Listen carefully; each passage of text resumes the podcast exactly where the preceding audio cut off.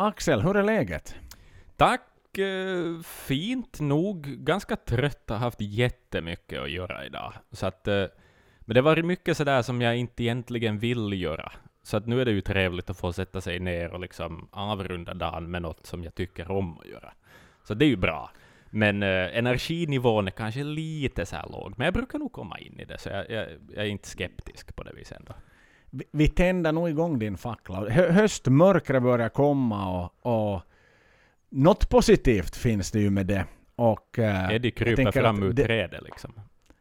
Ja, han gör det. Mm. Och pratar folkloristik och så vidare. Vi har, vi har fina gäster med oss i den här podden. Vi har en hingst som bara står och trampar. Uh, numera också en innehavare av en Maiden-podd. Så Mm. nu förväntar vi oss liksom mycket tugg och bra, bra snack och mycket liksom... ah, någon som kan mycket. Så det är Jonathan Hedlin från Maiden A-Z. Eller hur man nu uttalar det på svenska. Berätta. Det blir väl det på svenska va? Men Mm. den går ju på engelska. Och sist jag var med er i höstas, förra, Mm. nej, förra hösten säger man.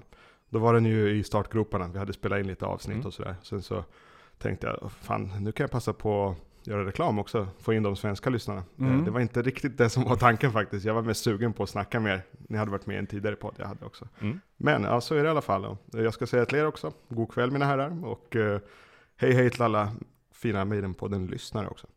Det är inte alltid man adresserar dem. Ni har kört på hur länge nu? Oh, är vi närmar oss ett år faktiskt. Mm. Just det. Erik, Erik ville ses på krogen kommer jag ihåg. Det var slutet på augusti förra året för att se vem jag var. Vi kände ju inte varandra Ja. direkt. Nej. Som en Så där började Ja, lite, lite. Men han gillar att sitta på krogen och dricka öl också. Han är en Mm. sån riktig pubman liksom. Ja. Inte, han, inte- han festar inte hårdare än andra, men han älskar det med att sitta. Han har spelat in mycket poddar ute också. Han är helt okej med bakgrundsljudet. Han, Mm. han, han är fan av sådana miljöer liksom. Så.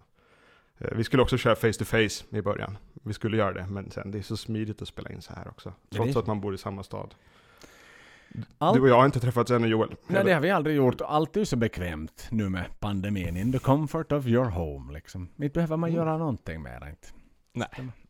Sitta hemma med, med billig öl och nära till toaletten och allt är liksom behändigt bara. Men det händer ändå grejer. Tänk på det, sist vi satt så giss, att vi gissade. eh, Liksom. Mm. Hur blir det med Mm. album? Ska de spela igen? Kommer det vara legacy-sättet? Nu är till och med det nästan bekräftat. Att Mm. ja, det kommer att köra legacy-sättet. Mm. De kanske kommer köra två nya låtar för de är så ivriga Mm. och sugna att göra det. Men de säger ja, vad har fansen betalt för? Exakt. Det är Spitfire, det är eh, kyrkofönster, glasade fönster och allt det där liksom. Mm. Fast alltså det är väl en sanning med modifikation med tanke på att de är andra vändan i samma länder. Så att okej, nu är det så här. Jag hade jag har mina tribiljetter, Du men jag hade fan annat, hellre eller? betalt för en hel liksom japansk senjutsu, liksom ny backdrop setup på bara de låtarna. Det hade Mhm, varit fine mhm. med mig. Jag hade inte stått och tjafsat vid biljettluckan. Det hade jag inte gjort. Det är intressant för att jag är alltid, alltid varit mest sugen på Best of turnéer sen jag började lyssna. Mm. Men nu är jag fan så mycket mer sugen på en senjutsu. Mm. Full set, spela hela skivan om ni vill. Spela minst sex låtar. Så det är det vi vill ha. Det är det vi vill ha. Och, och med tanke på när den här, det här avsnittet kommer ut så det är ju liksom att då, då kan man börja ställa klockan till den 3 september. När Maidens 17 fullängdare kommer ut. Och det, jag har personligen hållit mig borta från alla recensioner. Jag vet att det har läckt ut en del recensioner och så vidare. Men jag vill inte överhuvudtaget läsa någonting. Jag vill inte få någon information för att skapa någon typ av liksom förutfattad mening. Utan nej, det, det jag vill vara helt virgin när jag sätter på den. Hur är det med dig? Ja, men jag, är med, jag är med dig där. Jag har hållit mig borta från just recensioner som går in för mycket på detalj. Mm. Intervjuer har jag kollat på för jag vet att de håller igen. De säger inte så mycket. Nej. Adrian pratar i tre minuter, han kommer inte säga så mycket. Steve säger samma sak som han sagt inför varenda album i 40 år. Exakt. Oh, we got a bit of, uh, it's a bit of pressure really. Mm. So we allow ourselves six weeks, bla bla bla. Jag har hört det tusen gånger. Ja. Det är nästan att jag har hört det så mycket att jag gillar att höra det igen. För det är bara liksom så här, det är en melodi vid det här laget. Ja, inte ja, ens ja. information längre. Nej, nej, han är ju som en politiker någonstans som sådär liksom repeterar samma. Ja, Va, va, varför ja, de valde det spåret så att säga. Så att nej, det, det är underbart. Det ska också sägas i det här avsnittet, jag är hemma med min dotter och eh, nu har det visat sig att hon har lite feber, så det kan hända att hon vaknar ibland, men vi, jag tycker vi gör det här lite som en pubdiskussion sådär. Jag byter bord ibland, kanske går och snackar med någon annan, då det här Mm. blir ointressant. Och så kommer jag tillbaka sen då det, det är tre- trevlig stämning igen. Inte Men- för att jag liksom, ja, Axel, du tar ju skepnaden av Rod. Du minglar runt. Exakt. Exakt. Jag tänkte så här, du kanske behöver en manager. Du har spenderat hela dagen och gjort tråkiga saker Mm. och nu måste du vara pappa och det är inget val. Du kanske hade behövt en Rod. Ja, men exakt. Någon som kan Mm. hoppa in i min plats här och liksom göra det som behöver göras. Så att Mm. jag kan liksom Ja. sköta det där Eller- viktiga. Så det blir ju lite av Ja. ett historiskt avsnitt i Maiden-podden, för där har ni ju Jonathan, i A till Z hoppar ni ju lite runt av och ni kanske inte, du är väl med i de flesta, Ja. men, men jag vet att ni har haft några där, Mm. där, där inte båda har varit med och så vidare. Så det blir Precis. ett sånt nu, en liten blandning här. Ja, exakt. Vi har inte gjort det Mm. förr riktigt. Men jag är med ibland och så, så, ja, så bidrar jag med någonting. Vi ser vad det blir, men någonting Mm. lär det väl vara. Eh, yes, men nu ska jag, jag, jag dra till det andra bordet en stund. Gör det. Yes, Nej, men. Hälsa, hälsa. det ska jag. Jonathan, det ska sägas att vi, vi kommer också under avsnittets gång att, att släppa en liten diskussion med vår gamla vän Loopy som, som ju var Maidens första rodeo och också liksom anställd nummer ett i orkestern. Han var ju faktiskt anställd av Maiden före Mhm. Rod överhuvudtaget hade något med bandet att göra. Och där kom ju liksom Rod in då som, som nummer två kan man väl säga, eh, som inte hade ett instrument och så vidare. Men sådär någonstans din bild av Rod Smallwood som manager? Är det, är det den, du är musiker själv, är det den stora drömmen att hitta en Rod? Sir Roderick. Ja, vad ska man säga? Jag jag tänkte på det där med managers överlag.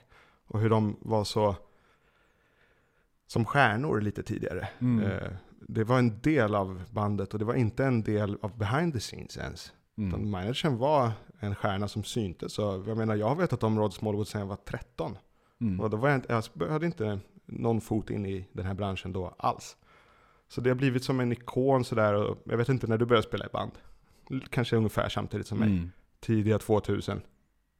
Det var något sånt va? Mm. Och då, mycket av den här rockdrömmen, hela fabriken fanns ju inte på samma sätt.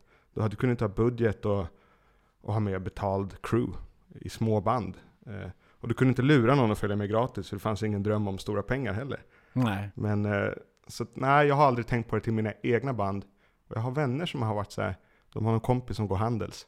Så dyker han upp i kostym och leker manager när de spelar och sådär. Det är lite gulligt, men det är, ju, det är ju mest något som vilar på de här minnena kanske. Eller en syn på vad rock är för någonting. För det finns ju, För, för jätte, ju, jättesvårt att budgetera det- in. Det är helt annorlunda idag. Vad skulle du säga? Nej, och det är ju det som är så spännande. Alltså, vi hade också en manager. Han var en sån här... Det var i Åbo när vi hade ett band och vi spelade bara... Det var ett band vi bara spelade covers med. Vi hade två egna låtar. Men, men han var också liksom ganska well connected sådär i nattlivet i, i Åbo då. Liksom kände lite eh, nattklubbsägare och så vidare. Och då tänkte vi, nej men vad fan, liksom, han kanske öppnar dörrar för någon spelning på den här klubben och så vidare. Men, men det blev ju liksom aldrig någonting av det. Utan då var det precis som du säger, han liksom svansade runt lite med en kostym och sådär. Men, men det var ju att det ändå det är vi som bokade alla konserter. Så att inte, hade han ju någonting med saken. Det var ju ingenting som han bidrog till oss med. Men i det här fallet igen att Maiden var ju inte mycket större än vad ditt band och mitt band var vid den här tiden. De spelade på East End hela tiden. Det var bara där de spelade, på puben. Och det är inte så jävla svårt att få en pubspelning. Och sen kommer de en, liksom ändå se de det där behovet av att "Nå, men vi måste nog ha in någon som liksom kan Mm. lite, eh, om, vara var lite omsorgsfull och sköta om det administrativa då kanske. Och det är väl där som... Mm. Eller, eller hade... Och inte ens, Ja. inte ens bara det, för vi har ju Andy Taylor. Jag har lärt mig mycket om Andy Taylor från dig, Mm. från eran podd. Och han är ju det administrativa. Rod är nästan ut, en mer än så, eller något annat än så om du förstår vad jag Mm. menar. Det är en annan typ, det är mer kanske det exekutiva och lite mer i fält. Han turnerar väl alltid med bandet. Mm, Han är alltid med på turné. mm, Det känns inte så admin kanske. Eh, Det är klart, du måste ju ha ett local office när du sätter upp show, men ah, det är annorlunda. Jag menar, han kommer ju från, han började 79 ungefär tror jag, med det där. mm. Han är född Exakt. 50, så han började direkt i princip. Han är ett år äldre än min farsa, så ga- ganska gammal faktiskt. Men eh, i alla fall, Ja, han hade ju 75. förebilder. Ja, precis. Han hade ju förebilder från nyligen. Eh, Mm. Peter Grant i Led Zeppelin var ju en otrolig indrivare. Det var ju maffianivå på det liksom. Bandet fick ju för mycket pengar. De fick ju för bra deals. De åkte runt i jetplan efter fyra år och sen var de avslutade. Det var slut på dem liksom. Eh, och sen, eh, vem mer? Terry Knight. Han är också så här infamous Mm. från Grand Funk Railroad som skimmade sönder hela bandet och de hade problem med Skatteverket på grund av honom och han tog alla pengar och sprang. Mm. Du vet som en bov med ett dollartecken på påsen Ja. över axeln och sprang iväg och så, där. så managers var ju en det var ju en grej, det var en sport på något sätt. Då. Det var ju det, och jag vill minnas vi har kanske touchat vid det vid något tidigare avsnitt, men också Aerosmiths manager, nu minns jag inte vad han hette, som ju riktigt liksom också utnyttja bandet liksom och deras framgång, liksom ungefär droga ner dem så de inte skulle veta vad som egentligen hände med pengarna och så vidare. Så, så det, Mm. menar, och, och det visar väl liksom hur smutsig musikbusinessen är och hur lite Ja. man tar det på allvar och hur kanske lite bokföring det faktiskt finns och så vidare. Liksom. Don Arden i Black Sabbath, Mm. vild också, helt tokig. Och sen senare även Sharon Osbourne är ju dotter till en maffiachef. Jag menar, kom igen. Ja. Det, det är mycket det där, det är råa grejer på något sätt. Och jag har sagt tidigare, och jag tror att det stämmer, att Rod Smallwood har säkert gett någon en smäll på käften eller mer vid något Mm. tillfälle för att få allting att gå ihop. Vart är gaget? Nej, ni får ingen gage. Jaha, vart har man det? Vad är nästa diplomatiska steg där? För att bandet ska få mat och bensin liksom. Ja men exakt, alltså, det, ja, du, alltså hälften gorilla och hälften manager. Liksom hälften Jag tror pappa. det. Det är så jävla mystisk. Ja, tror det. mystisk roll egentligen ju mer man tänker på den. Jag kan men det måste ju Visst. vara mer uppstyrt idag än vad det var på, på slutet på 70-talet alltså. Ja, ja. Det var, jag gjorde lite research inför avsnittet och tittade lite på managers idag. Då kollade jag på Ghost. De är ju kanske Sveriges största metalband Mm. idag. Eh, De tävlar väl lite vid sida vid sida med kanske Sabaton och In Flames och Opeth, men något sånt i alla fall. Ja. Och de har ju liksom, de har två managers nu. Två superkompetenta kvinnor som sitter, jag vet inte ens om de är i Sverige.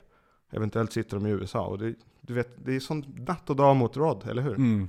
De, kanske, de träffas kanske knappt. Proffsen kommer in när det finns pengar redan. Ja. Inte när du går runt och smäller folk på käften i East Nej. för att få ditt gage på fem- 50 pund eller vad det kan vara. Liksom. Utan de, de kommer in som proffs, som, de är ju konsulter, eller hur? Mm. Och, och det, det ser inte jag alls ner på. Jag, menar, jag har också jobbat i kontorsvärlden lite och det funkar ju bra. Liksom. Men det här är så annorlunda. Det här är, med Rod är ju så gatunivå på något sätt. Och jag, får jag hört från honom så är han ju fortfarande kvar i den attityden också. Mm. Vet, han gillar inte award ceremonies och sånt där. Han kommer dit i sin tisha och är lite butter och säger jag kunde gjort något annat nu. Han gillar att dricka öl. Och liksom, ja, eller hur? Ja, det är ja. annorlunda. Nej men absolut, ja, han är ju mycket mer än med bandet, men det, det är ju lite som ett, alltså, det är ju som att ta sig an ett startup-projekt egentligen, om man tänker så. Liksom Rod tog sig an någonting som kan bära eller brista och gå helt åt helvete. Eller, eller de vi jämför med Ghosts, två, två kvinnliga managers då, som, som egentligen då kommer in när allt är bra. Alltså precis som du sa, som konsulter och Ja. kanske förvaltar. Och liksom med, okej vi försöker Mm. topp, vi försöker väl boka en lite större ishall om vi då har den möjligheten, om det ens är deras jobb idag. Medan liksom Rod börjar ju från Ja. ingenting. Från ingenting. Jag menar, Ghosts två managers har ju då förmodligen haft sin egna eh, startkurva. De har börjat med någon business school eller någonting och sen har de kanske jobbat med andra band eller börjat intressera sig för musikscenen. Och, Mm. och sen har Tobias gjort sin grej på sitt håll utan managers för hur fan skulle han ha råd med det? De slog igenom via MySpace liksom. Så det, det är så annorlunda mot det här med att man börjar som ett järngäng. Managern är med från start på alla smutsiga krogar och allt det där. Liksom. Jajamän. Så att ja, det har förändrats. Långt svar på din fråga.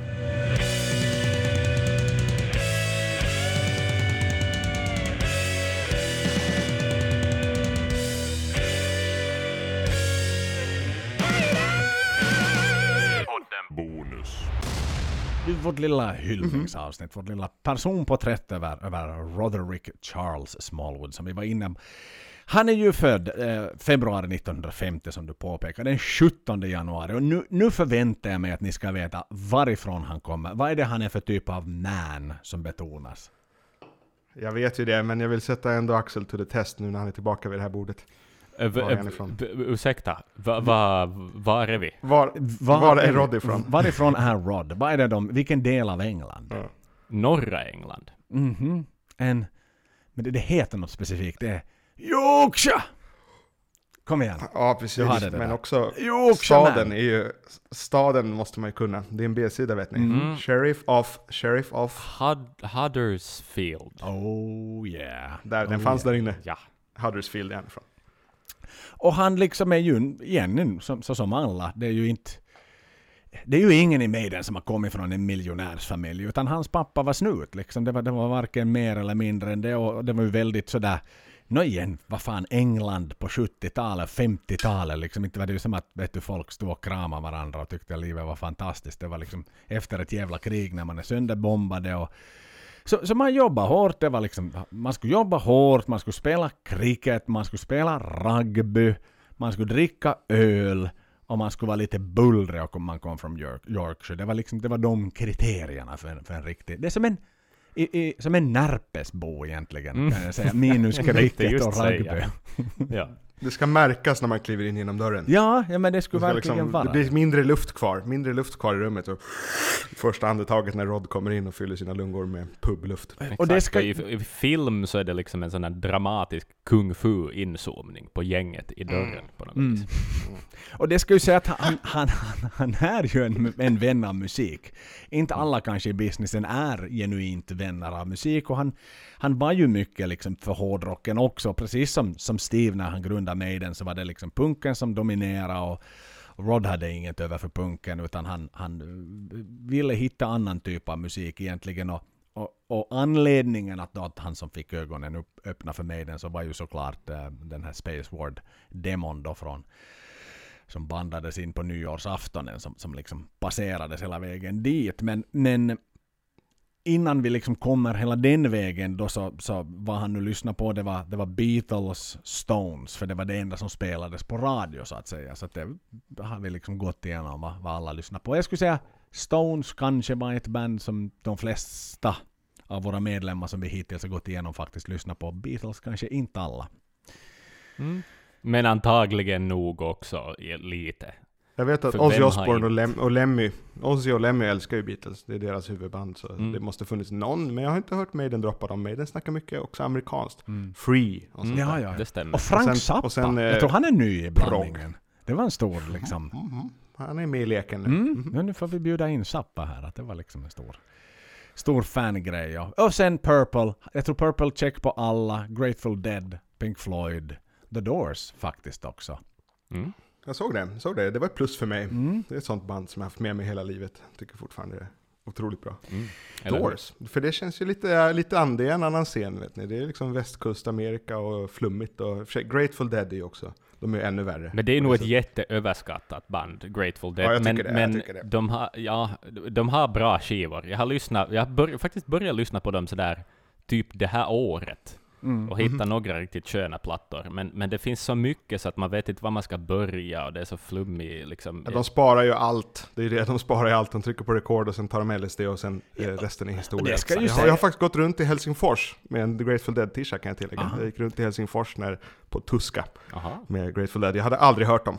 Alltså problemet med Grateful Dead är ju att de har ju ett jävligt mycket brutalare namn än vad musiken är. Ja, ja, ja. Alla tror att det är ett metalband. Ja. Ja, t-shirten var ju så cool. Det var en dödskalle och det var flummigt och allt var perfekt. Men jag hade väl hört ingenting kan jag säga. Fortfarande knappt hört. Ah, du var en posör. Absolut en posör. Jag hade tweedkeps också. Jag gillade jazz vet ni. Mm. Det kan ju ändå tilläggas att när vi ändå är inne på det här namedropping så Grateful Deads turnerande munspelsmänniska har sovit på vår pappas sommarstuga. Mm, Mm. det är coolt. Han dejtade, han dejtade vår pappas syster i tiderna. Och sen åkte han, sen tog snuten honom i Vasa på ett café för innehav av narkotika. Det är mer standard. ja, det är Det var coolare att han har sovit hos er. Ja. det är coolare att han har sovit hos er. Ja men på så här 60-70-talet, det det andra förvånar ju ingenting. Det måste ju ha varit den första liksom drugbusten i Vasa på 60-70-talet. Ingen visste vad knark var i Vasa då. Exakt. Varför han? Vasa blev lite, lite coolare då. varför har han, hade varför har något, han liksom. mjöl i fickan? vad är det där för kon? Det är ju inte tobak och det är inte öl. I en pytteliten skruvpåse. Konstiga grejer. Nej men han, då, efter att han då liksom hob hobbyade sig med, med sina bollsporter så började han ju studera på Trinity College i Cambridge. 1968 och, och, och tanken var ju att liksom han skulle läsa arkitektur. Han skulle bli en arkitekt helt enkelt. Då. Och det här, han, eh, no, så, så som alla studenter så var det kanske inte så det jättemycket fokus på att, på att sitta i föreläsningssalarna utan det var ju att spela rugby och gå på fester. Som liksom, som, Mm. som, som det började. Och det var ju no, precis som, som vi är bekanta från studietiden så det är ju mycket liksom Ja, men man arrangerar fester, man arrangerar konserter, man arrangerar kommittéer och, och, och, han hamnade ju liksom direkt första året in på någonting som hette Trinity Ball som var liksom, det var ju typ en årsfest, det var liksom the party of the parties på något sätt. Och, och det är ju Cambridge och det är ju liksom ganska upper class och sådär att inte det är Mhm. liksom den smutsigaste pubrockkvällen i alla fall. Men, men han fick liksom vara med och liksom arrangera den första och och, och det, det är liksom första artisten han då faktiskt kom i kontakt med som var någonting som hette John Heismans Colosseum. Som var någon sån här typ av jazz, rock, fusion.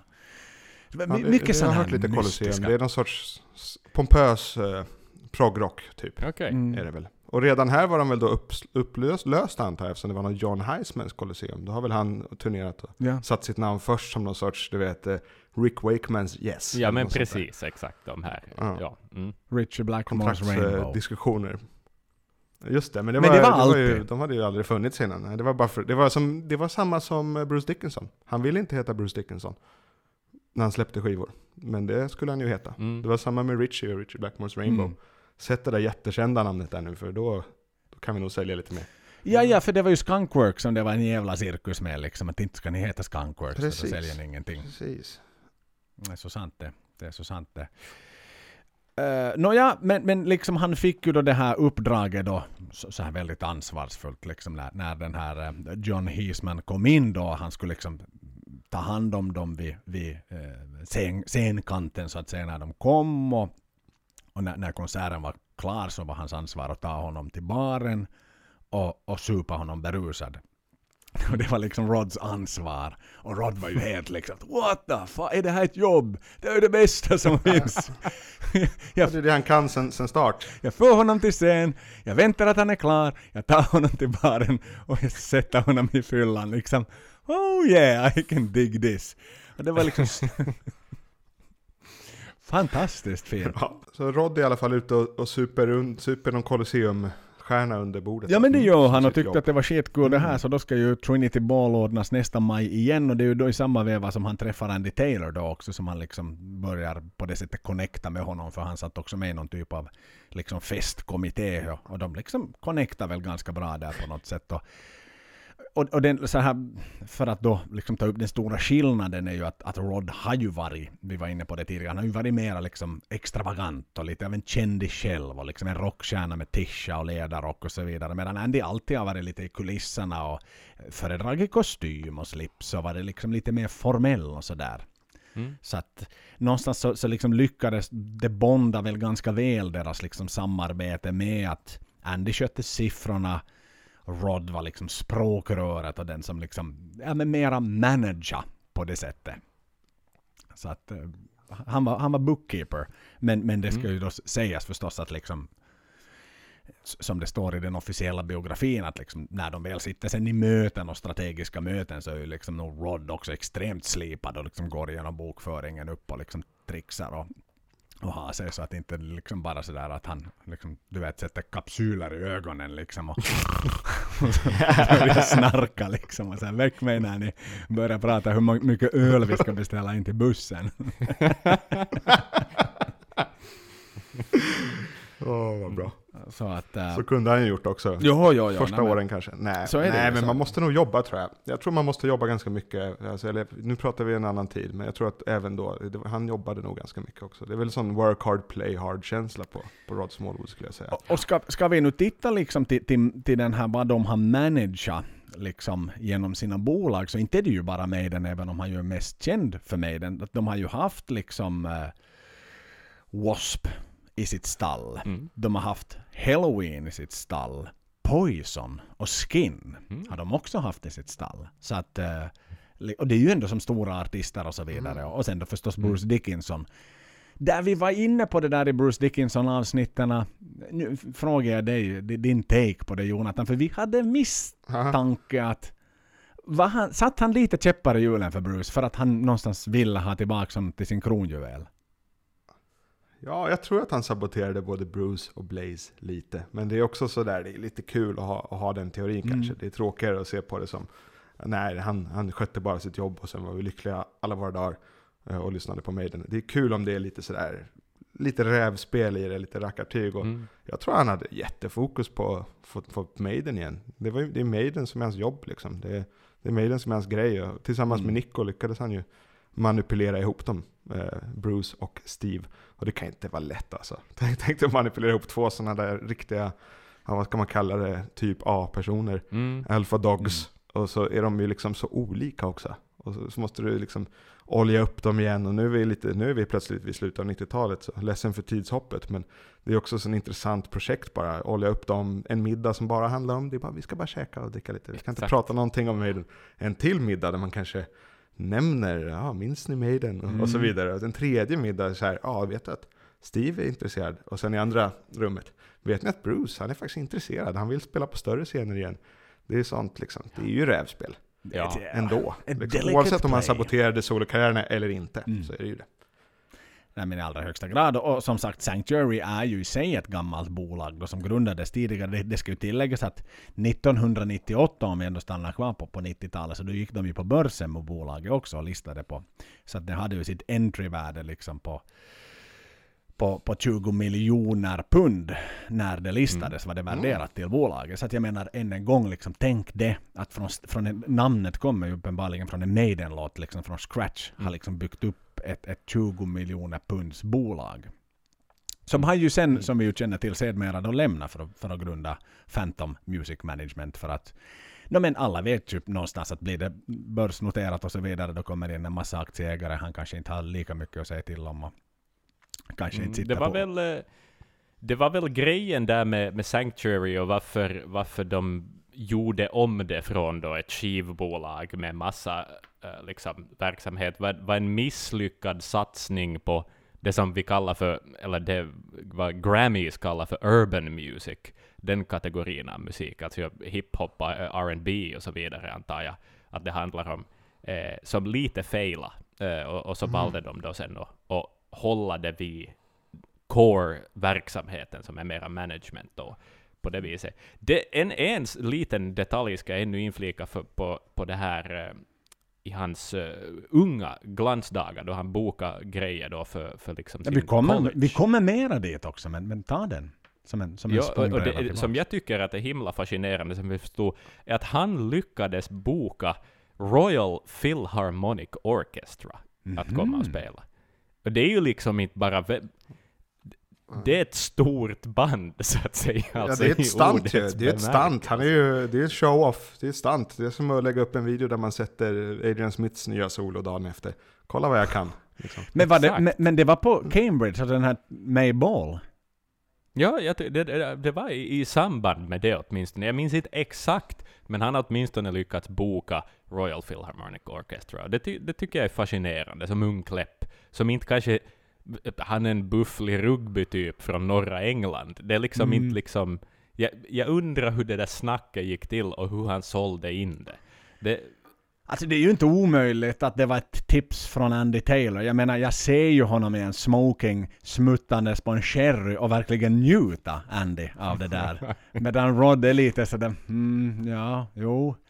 För, för det ska ju sägas, alltså de hade ju, när han då kom mer och mer in i den här festkommittén eller vad man nu ska kalla det, så de hade ju möjlighet att boka in Led Zeppelin och de hade ju möjlighet att boka in Yes. Som på den tiden skulle kosta tusen pund att boka in. Men det var för mycket. De hade inte råd med det. Men det var något MC5 har jag för mig att de hade bokat också. Så det är ju liksom legendarisk mark, men lite mer underground sådär. Det är inte, det är inte Led Zeppelin, men det är ändå legendariskt på något vis. Mm. Just det. Undrar om de var på nedgång då också. Nu kan jag inte mitt MC5 så bra, men det känns ju som ett sånt där en platta band. Ja, det var Det andra plattan. kanske- De, exakt, de var på andra Den andra plattan. plattan, okej. När Just de det, kom det måste in. ändå varit Men den första det är ju Kick. Kick Out the Jams är ju debutskivan. Precis. Aha. De var inte ännu splittrade och turnerade som Rick Wakemans vad heter det? MC5. MC5 och, och John Gustafsons MC5, utan det var MC5 och de var igång. Ja men det är coolt också. Men Eh. för, för att gå lite framåt i, i hans liksom tidslinje, då så att eh, de, de artister han då bokade under sina år eller under sin tid på, på Cambridge så, så kom genom ett, ett, ett företag som heter Horus Arts. Och Hor, Horus låter brutalt på svenska. The, the, eye of, Horus. the Eye of Horus. Ja, Eye of Horus. Horus. Mm. Horus konst! För att suspekta tavlor där. Men, men i alla fall så där fanns det någon kille som heter Barry Hawkins som också började liksom undervisa honom lite. Och så ge honom lite tips för att han liksom, nej men, han såg en ung spoling och tänker att nej men, låt mig nu lära honom lite hur businessen funkar. Och, och det var liksom så att han hade liksom en mentor kan man väl egentligen säga då, redan på den tiden. Och, och, och det här han, eh, ja, alltså mer och mer så blev det liksom mot, mot eh, rocken och precis som du var inne på att liksom det största han någonsin bokade då var ju, var ju då MC5 och de hade då som sagt, och det, var, det här är 1971 i den här samma Trinity Ball. Så att liksom om man nu säger att de hade kanske Philharmonic Orchestra året innan, MC5 året efter. Som ung student så hade jag väl uppskattat MC5 något mer kanske. Ah, men det är coolt båda två. Det är, det är imponerande. Jag hade inte hört om de två. Mm. Men det är roligare att dricka öl till MC5 än Royal Philharmonic, ska Ja. jag säga. Ja, lite. Det beror på om tweedkepsen är på då eller inte. Nej, för någonstans, alltså Kick Out The Jams, det är ju den som, som är inspelad live. Hela den skivan i, i Detroit. Och eh, kom ut 1969 då. Och, och sen då så kom den här, deras uppföljare Back in the USA som kom 1970 då. Men, men eh, det stora problemet var ju att MC5 var ju ett liksom aktivistband i USA på den tiden och det var ju också mycket liksom eh, alltså demonstrationer och så vidare, på den tiden som, som för sig gick. Det var mycket anti-Vietnam-demonstrationer, det var mycket liksom antirasism eh, och så vidare. Och de var ju verkligen liksom piska upp stämningen bland studenter i USA och så vidare och liksom, vet du, uppmana dem att marschera. Så polisen behandlade ju inte MC5 väldigt väl utan de var ju på en sån här klassisk liksom batonglista kan jag tänka. Alltså man liksom, vad är det här för någon Ja. jävla knarkare liksom, nu ska vi försöka friska er för att Mm. något fuffens har ni för er. Och, och så vidare. Och, och, och de var ju liksom till och med på väg då att flytta till England och egentligen liksom utgå ifrån England för att där, där liksom var det ju egentligen ingen som kände till MC5 och de skulle inte bli liksom harassed av, av poliserna. Av, av Rods pappa liksom skulle inte ha kommit ner liksom. Mm. Slagit knäskålarna av, av MC5 som sonen hade bokat liksom. Kan man ju hoppas i alla fall. Mm. Så att eh, han lyckades ju då helt enkelt boka in dem och det var ju liksom, han tycker ju själv att det är liksom det största han någonsin har gjort. Som en student, vilket jag kanske Mm. också kan tycka att, nå, om vi nu reflekterar vad är det Det är största ju ni har stort. gjort som studenter? Jag tror det var den där Estlands... Det var någon årsfest. Vi ordnade, nej, va- alltså det var, vi ordnade en årsfest för den här rockföreningen och, och eh, I Estland?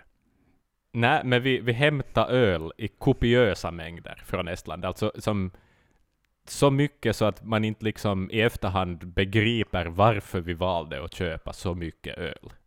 Alltså det Mm. var ju som, det fanns ju, alltså det var, i- jag vet inte om, om vi hade räknat med att folk dricker liksom 60 öl eller någonting i den stilen. Alltså det, det var helt absurt.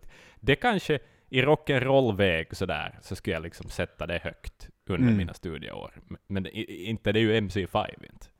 Så det största du gjorde under studieåren var att köpa då kopiösa mängder öl egentligen. Mm. Vid ett tillfälle. Sådär, om, om, om, vi, om jag behöver jämföra mig med Rod Smallwood, så, så Ja. ja. sen, sen avgjorde jag ju, eller liksom, jag, jag klarar ju kurser och sånt också, men det är mindre relevant. Ja, det är precis som det här med sova på soffan jämfört med att åka dit för eh, knarkinnehav. Sova på soffan är coolare och att köpa massa öl är ju lite coolare än att bara klara kurserna. Det gör vi alla. Mm. Mm. Kanske, de flesta. Ja, men det för mig, jag vet inte. inte. Nej, inte för att jag inte vet jag om jag skryter om det här heller, men jag, jag minns bara att det var, det var så mycket så att det liksom lämnar kvar i minne på något vis som någon sorts konstig bedrift. Jag jag håller med. Jag håller med. Alltså den, den, jag, jag var på samma, samma tillställning som du var. Jag var inte med och inhandlade. Men jag bara minns också när vi liksom började gå igenom de beräkningarna. Så, så minns jag att det var jäkligt märkligt beräknat liksom. Inte ens Bon Scott hade liksom druckit så mycket den kvällen som det var beräknat liksom. När han checkade ut. Nej. Ah, det var... Ja, man, man Det är ju smidigt i. Sverige. Mm.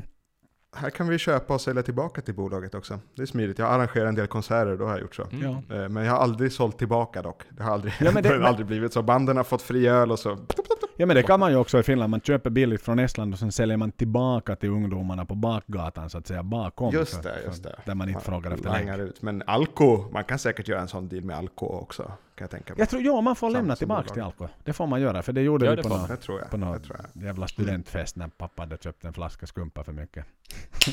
så, ja, den ska lämnas tillbaks. liksom, det. Ja, jag och minns det. Jag minns faktiskt Men, men gissa hur mycket han fick pynta för MC5?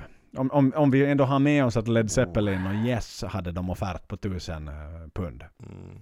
Wow, så svår gissning. En annan valuta, ett annat pengavärde, en annan musikbransch. Eh, Säg att det var, det måste ju ändå varit eh, 500 pund, Mm. eller? 250? Ja, Du du är nära nu, du är nära. 200 pund fick de. Men de skulle inkludera sex flaskor champagne och eh, två stycken ounce av gräs. Mhm. Mm. Så det var på listan. Okej. Det var en rejäl Fair mängd deal. gräs de skulle ha. Mm. Det var otroligt mycket det. Två Vad är det, ounce, 50 ja, det är 56 jättemycket. Det är ju... 100 gram, det är ett hekto tror jag. Det måste vara. Jo. Ja, ja, det är mass... Det är ju det, är ju det de fick betalt i. Det är ju inte pengarna. De fick betalt Ja. i gräs. Det är liksom det vi... Ja. Det är slutsatsen vi drar här. Ja. Måste Mm. vara. Jag fick det också med, med ett band en gång faktiskt. Vi fick också betalt med gräs. Jag vet inte om det var en jättebra idé när vi var i Norge och spelade som 22-åringar, men vi var ju glada över det. Det var inte två ounces dock. Men hur fan bokför man en sån kostnad? Kan jag ju tänka mig eftersom Man igen, gör det här. Ja, man gör, nej. Men det var det de skulle ha. Man får, Nej men Andy Lös- Taylor hade väl sina knicks. Jag Mm. menar, det finns ju kreativ bokföring. Det finns den där som du blir fast för och sen finns det den där som på riktigt är kreativ. Jag tror han är ganska bra på det där som på riktigt är kreativt. Mm. Ja, ja, det Känns som det, va? Det känns som Men det. Det har rätt han måste alltid vila, vilat i början. Jag är helt säker på att han måste ha vilat mellan det formella och det totalt informella. Som då kunde kanske gå till att ge en käftsmäll till någon som inte vägrar betala gaget. Sånt är jag rätt hundra på att han har varit med om. Jag menar, om du tittar på hur han ser ut. Och hur många managers såg ut. Man ska ju se ut som en dörr. Mm. Liksom. Det, det, det, det fysiska där, det finns ju med. Det tror jag absolut. Mm. Nåväl, lite, men, men lite sen är han ett proffs också.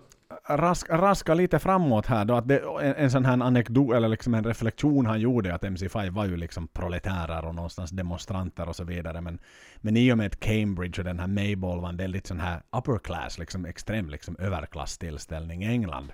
Så tyckte han Mm. det var väldigt roande att liksom MC5-gänget liksom traskade runt med champagneglas och champagneflaskor liksom bland, bland liksom elegant klädda människor där mitt på Cambridge. Så där liksom verkligen utanför sitt element. Och han, han, liksom, han, han tyckte sig se att de faktiskt trivdes mer i den rollen kanske än den här mera in the gutter som de de facto hade. Men sen, sen Mm. sket han i, i studierna. Han, han slutförde inte sina studier. Han, han, han tröttnade på det och flyttade till Paris med sin flickvän. Där han då förblev i tre månader. Lite sådär impulsivt som man kan vara som ung student. Då. Sen kom han tillbaks igen det här, han, eh, till England då, och, och skulle börja jobba för att han skulle, han skulle resa till Marocko och hitta sig själv. Och, det. och sen skulle han, han skulle bli liksom hippie. Det var liksom, igen, vet du, den, det är ju den studenttiden, utvecklingen. Han skulle ju hitta två till ounces, låter det som. Ja, bara att han fick liksom the good taste of it all. Men det var tydligen någon sån här grej att man, man, man börjar i Marocko, sen skulle man till eh, Indien och Himalaya. Det var liksom så här. Just det.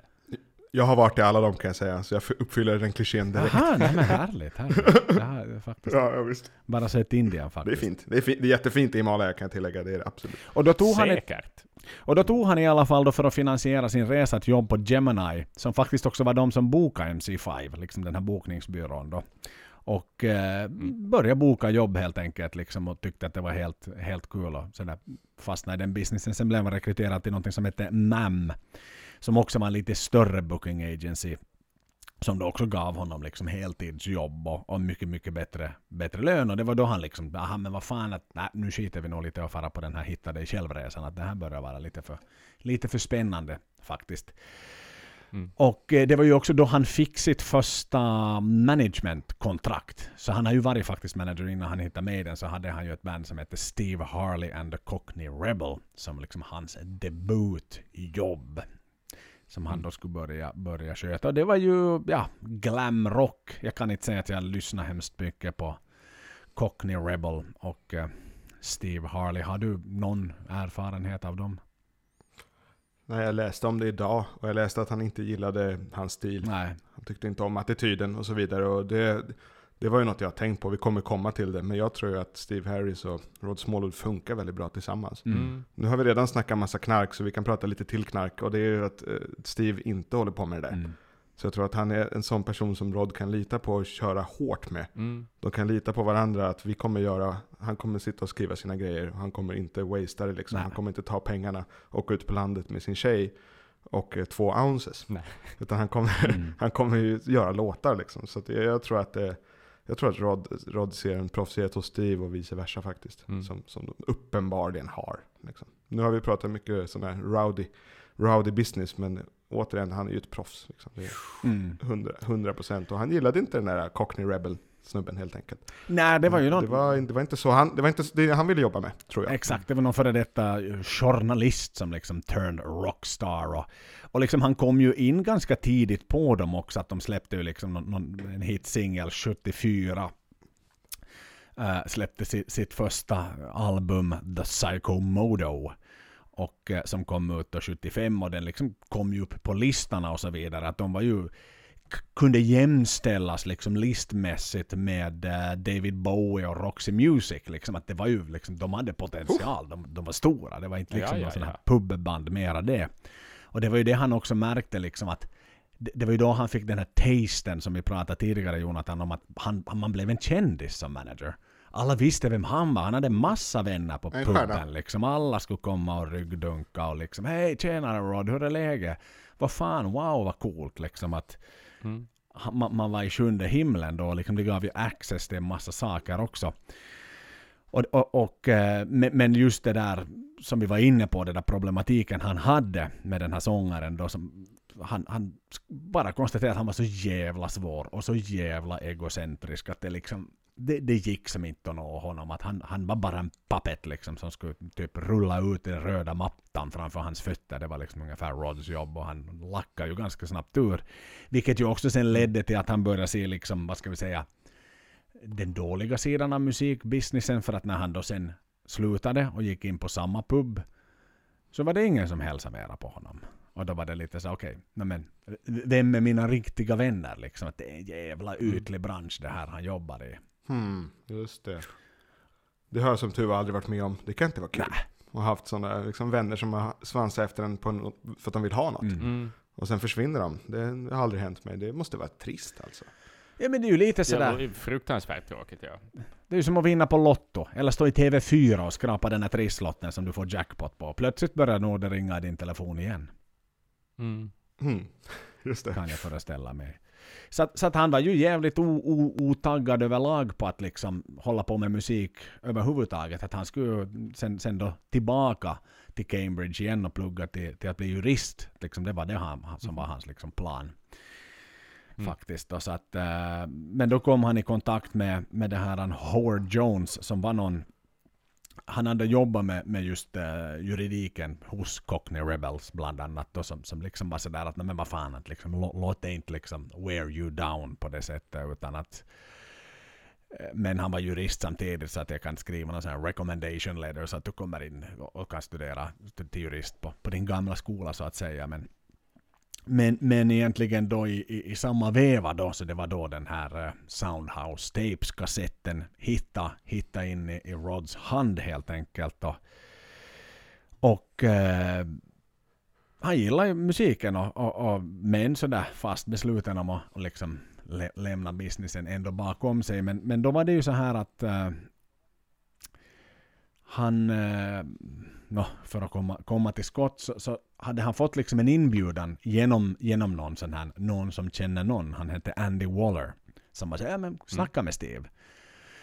Och gå och kolla på en konsert med dem. Och eh, Steve var ju sådär, eller då var ju liksom Rod var sådär att mm, ja, jo, men vad fan de spelar ju satan i East End liksom på puben. Varför spelar de inte på Marquee liksom? Vad, vad är det här för jävla Mm. pajaser liksom och fjantar liksom? Kom igen nu liksom. Jag, jag har ju ändå jobbat med stora artister och så vidare som topplistan och tillsammans med Bowie och så, men han bestämde sig i alla Mm. fall för att liksom gå, gå på den första konserten.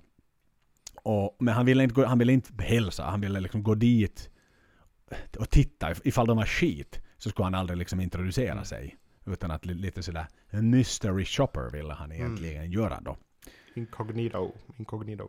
F- för att få reda på det då. Och, och sen ska det ju sådär, i och med att de då bara nötte på där i Eastern, så han hade ju lite kontakter kvar i businessen så att han bokade in dem på två liksom pubspelningar i, i västra London i sin tur då, liksom Mm. bara för att de nu skulle få lite ny Mm. mark. Och, och det här den första liksom formella konserten han skulle, han skulle gå på då så, med Maiden så var det ju så här att det var någonstans där på eh, West, West London på någon pub. Den hette White Windsor Castle.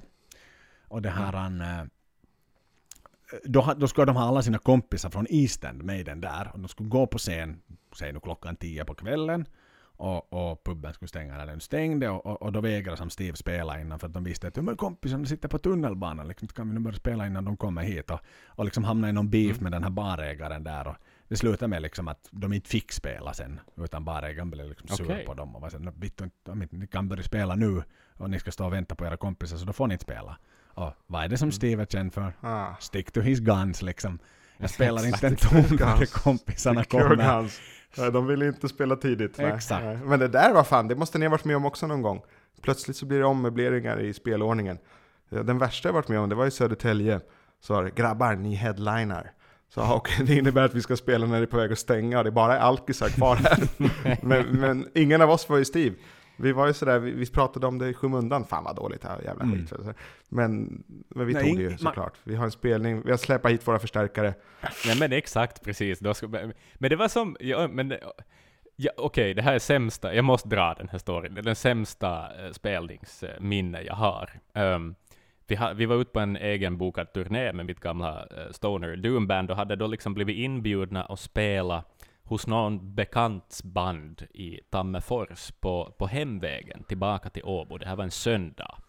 Och att de skulle ordna fest i sin spellokal och liksom dra dit alla sina polare vi skulle spela där.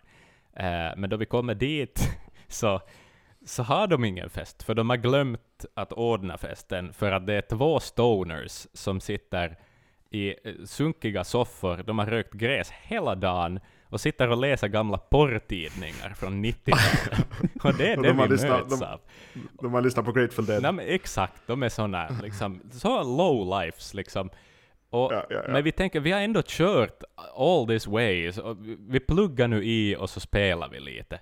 Och så drar vi härifrån. Och det gjorde vi. Men sen i efterhand så tänkte vi, tänk vilken jävla lyx för dem.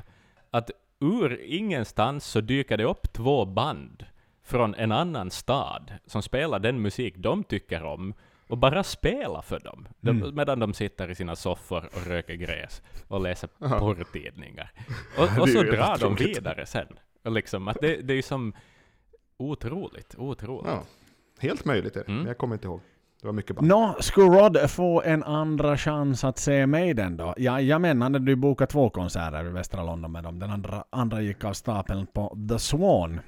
Och, och då hade ju, eh, no, det var ju på den tiden när Paul var sångare såklart. Och, och det var ju den, den, det lilla debaclet där när han blev arresterad för att han hade haft en kniv på sig. För att en polis då hade liksom, skulle friska honom för att hitta droger. Liksom, en rockare med ledarkläder liksom, aha, han går vi och kollar. Men inga droger hittade de, men de hittade en kniv. Så de plockade in honom på station. Och då kom ju liksom Steve lite med svansen mellan benen sådär att nu, jag vet att det här är liksom satan andra gången och just nu har vi liksom ingen sångare så att det, det kanske inte är så bra start på vår, vår relation liksom här nu men att och Rod var sådär, men vad fan, nej men om ni nu ändå kör, men, men ni får ju som, kan, kan du texterna? Och Steve, men jag har ju Mm. skrivit alla texter så att nu kan jag låtarna nå. Nej men sjung du då, sjung du då. Och, och det som liksom ändå fick honom, Steve, det var ju första och sista gången om jag förstått det hela som Steve någonsin sjöng i Maiden. Mm. Så att det var den här... Ja, förutom hans backing vocals. Men det är ju samma nivå där som alltid. Exakt. Ja, han kan inte, han kan inte sjunga. Nej, han pumpar ur ljud i en mikrofon. Lemmy sjöng bättre liksom 50 dagar innan han tackade för sig. Ja, oh, säga. Oh, ja. Men i alla fall då så att det som, som sålde Rod in för Maiden var liksom den här dynamiken mellan Dave och Steve. Alltså deras stage presence, deras liksom sätt att spela på. Det var där han tänkte att liksom fuck it, liksom här, de här har någonting att säga, att de här kommer att kunna gå långt. Det var en punktid och det var dessutom musik som Rod gillade. Mm.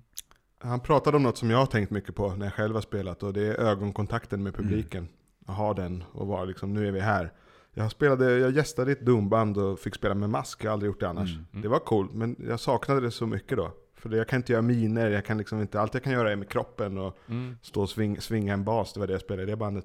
Det är så viktigt tycker jag att och liksom titta, det och jag orkar inte headbanga hela tiden längre heller, så då är det bra att ha det där med, med ögonkontakten. Och jag, jag tänkte på det när jag läste det där, som du just ja, eh, berättade, Mm. att eh, det är ju en grej alltså. Den här publikkontakten är ju någonting som, som behövs. Steve är blyg, men inte på scen. Nej, nej, nej. Han spänner finns något där. blicken i publiken. Det gör han. Och Mm. är så liksom målmedveten och, och, och så, jag vet inte, liksom, han, han viker inte med blicken. Det, det är liksom ingen skam eller någonting i det, utan han, då han tittar på publiken så ser han publiken. Och det, det Mm.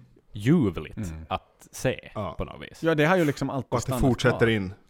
Mm. Ja, hur stora de än är. Jag har pratat om det tidigare, men jag såg mig den första gången jag var 12 år.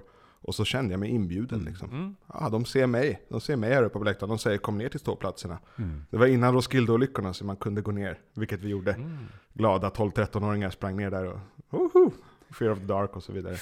Så att, eh, men man kände sig inbjuden, det var det som var grejen. Och det måste varit något liknande då, den här kontakten. Att vi, vi gör det här tillsammans. Mm. Och det, Bandet och publiken. Och det ska ju sägas att varandra. även om han liksom då sa att han kunde hjälpa till lite så var det liksom aldrig egentligen att gå in på någon typ av liksom full time basis utan lite mer sådär fippla och sådär. Och Det var ju liksom först efter att, att Zomba Music och, och de fick sitt EMI-kontrakt som, som de faktiskt liksom formellt plitade ner ett avtal mellan honom och bandet. Att, att hela vägen fram tills det där var det lite mera igen. På en mutual trust basis skulle jag säga. Mm. Och det kommer vi in på också i, i, i den här intervjun som vi, som vi har här med Lupi som kommer efteråt. Så, så var det ju den här personkemin. Jag tror att de har en total tillit till varandra. Alltså jag, jag tror att Steve, Mm. den, den människa Steve någon liksom litar på mest av allt är Rod i hela bandet. För det är så många som har svikit honom och gått. Men, men Rod har liksom alltid varit där. Mm. Jag tror också det, det var det jag var inne Mm. på innan också. Att han kan lita på att Steve tar inte förskottet och sticker ut på landet och tar med sig två ounces. Utan Nej. Steve kommer göra låtar. Han kommer Och, och sedan han är liksom, som en, han är ju som en där började, fotbollsspelare. att säga, deras Han är ju det. fruktbara resa. Mm. Mm. Så, och, och, så här, ab, absurt nog så liksom officiellt så här våra biografiavsnitt så ha, har en konstig ovana att alltid ta slut sam, samtidigt som, som det roliga egentligen börjar. Exakt. Podden. Welcome back Loopy. It's fantastic to have you and it's good to see you on your feet or you're actually sitting down but it's been a long pandemic behind us. How have, how have you been? Thanks for the welcome. Uh, I I appreciate that. And what you'll find these days is I spend most of my time sitting down. But other than that, I, yes, I'm uh, I'm very well. So we're doing doing an episode on on Rod Smallwood, one of I guess the most renowned rock managers in in the history of of music, and uh, kind of what we really want to understand. Maiden is not really known for exposing themselves in terms of you know what they really are like. It's more more about the music and and you know kind of the few bits and pieces of from behind the scenes documentaries and such. And and, and Rod obviously not being on stage is even even tougher to find. There is a small episode in the official biography about him. But what we're really trying to understand is I mean Rod has been with the band from all the way from from the um, Soundhouse tapes days. And It was late 1979. Um, yeah because Maiden had sort of, um, I mean, we, we'd got along. Uh, we, we did the Soundhouse tapes at uh, New Year, 1978, or early 79, Hmm. um, and then we started pushing out and, and doing doing the shows. So Rod actually joined us. It was probably around about, I would have said, sort of August, September, October time ish, 1979. So yeah, he's he's been there a a long old while, was the old boy. so you started before Rod in the band Yeah. the first employee Yeah, I was there from 78. Yeah. But were you speaking of that? Were you employed by Iron Maiden, or were you employed by some kind of I don't know staffing agency, or how how was the actual setup? I I worked for the band. Um, it, it was for free, if you like. Mhm. Um, you know, I, I did it for the fun of it, for the love of it. Yeah. Uh, until Rod joined, and then um, once Rod joined, it was about probably about four or five months later. He actually started paying us. yeah. And that, I mean, that, that was coming out of the band's budget, but by then, obviously, like the band had signed the contracts with EMI. hmm There was that little bit of extra money they could play with, and they decided to like start paying the crew. Nice. Yeah. Was Rod then kind of your boss, or or how did it work in terms was- of Iron Maiden, hierarchy? Smallwood. Pardon? I was employed by Iron Maiden, not Rod Smallwood. Okay. Exactly. Okay. Yeah. So you answered more to the members of the band than their manager. I, I probably answered more to um, whoever the tour manager was, hmm because he was basically the guy in charge. Um, yeah. Whereas Rod's, um, it's, it's difficult to sort of pinpoint what Rod's job really is when you think about it. He manages a band and he controls the financial side. hmm He controls, um, I'm not going to say he controls every decision they make because, you know, I, I think what they do is pretty much 50 50 between him and Steve. Mm. But um, Rod had nothing to do with the crew, not really. Mm. Um, But just to understand the kind of hierarchy, so the tour manager basically was was your manager, but did did Rod had any kind of you know staff responsibility?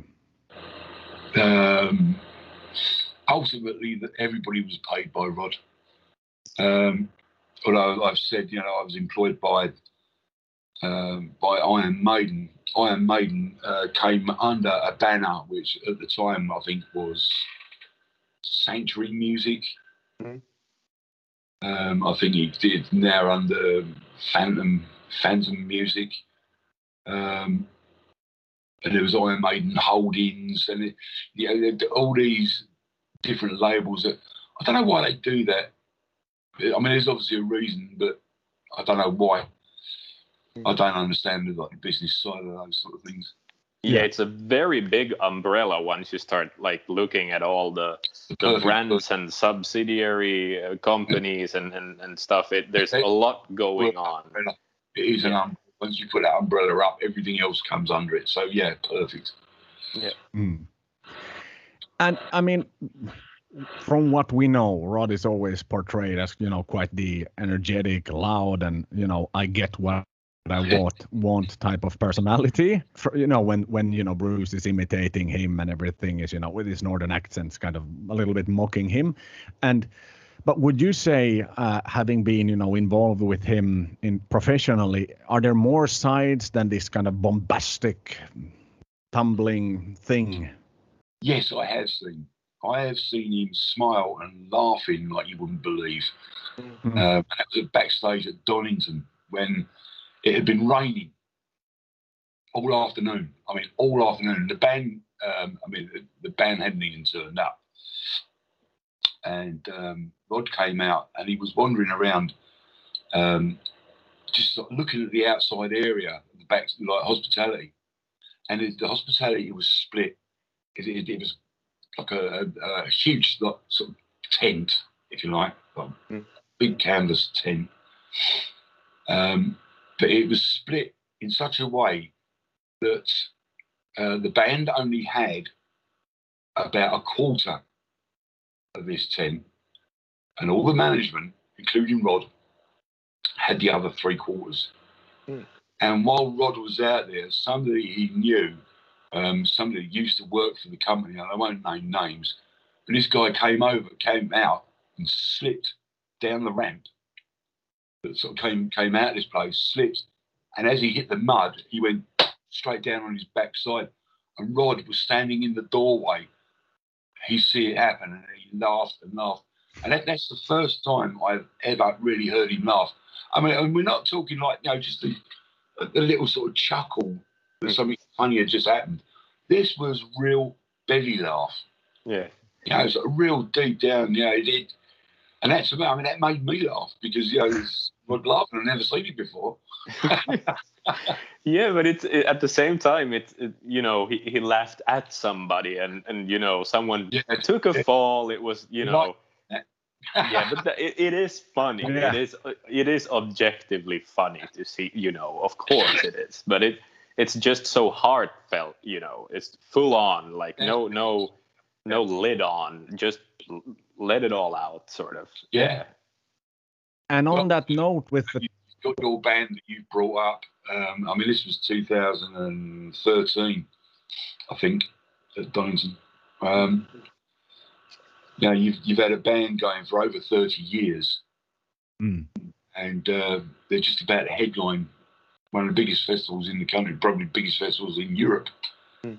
And uh, yeah, of course, he's, he's you know he's in a good mood. And whether that made him in an even better mood, well, I'd like to think so. I'd like to think he uh, he cheered up. and on that note, um, Uh, when you were in the road crew, was Rod always present at each and every concert? Or was, Uh, was there times when he did something else? Yeah, because he used to travel with the band. Okay, like so, you got the production manager, which was Tony Wiggins.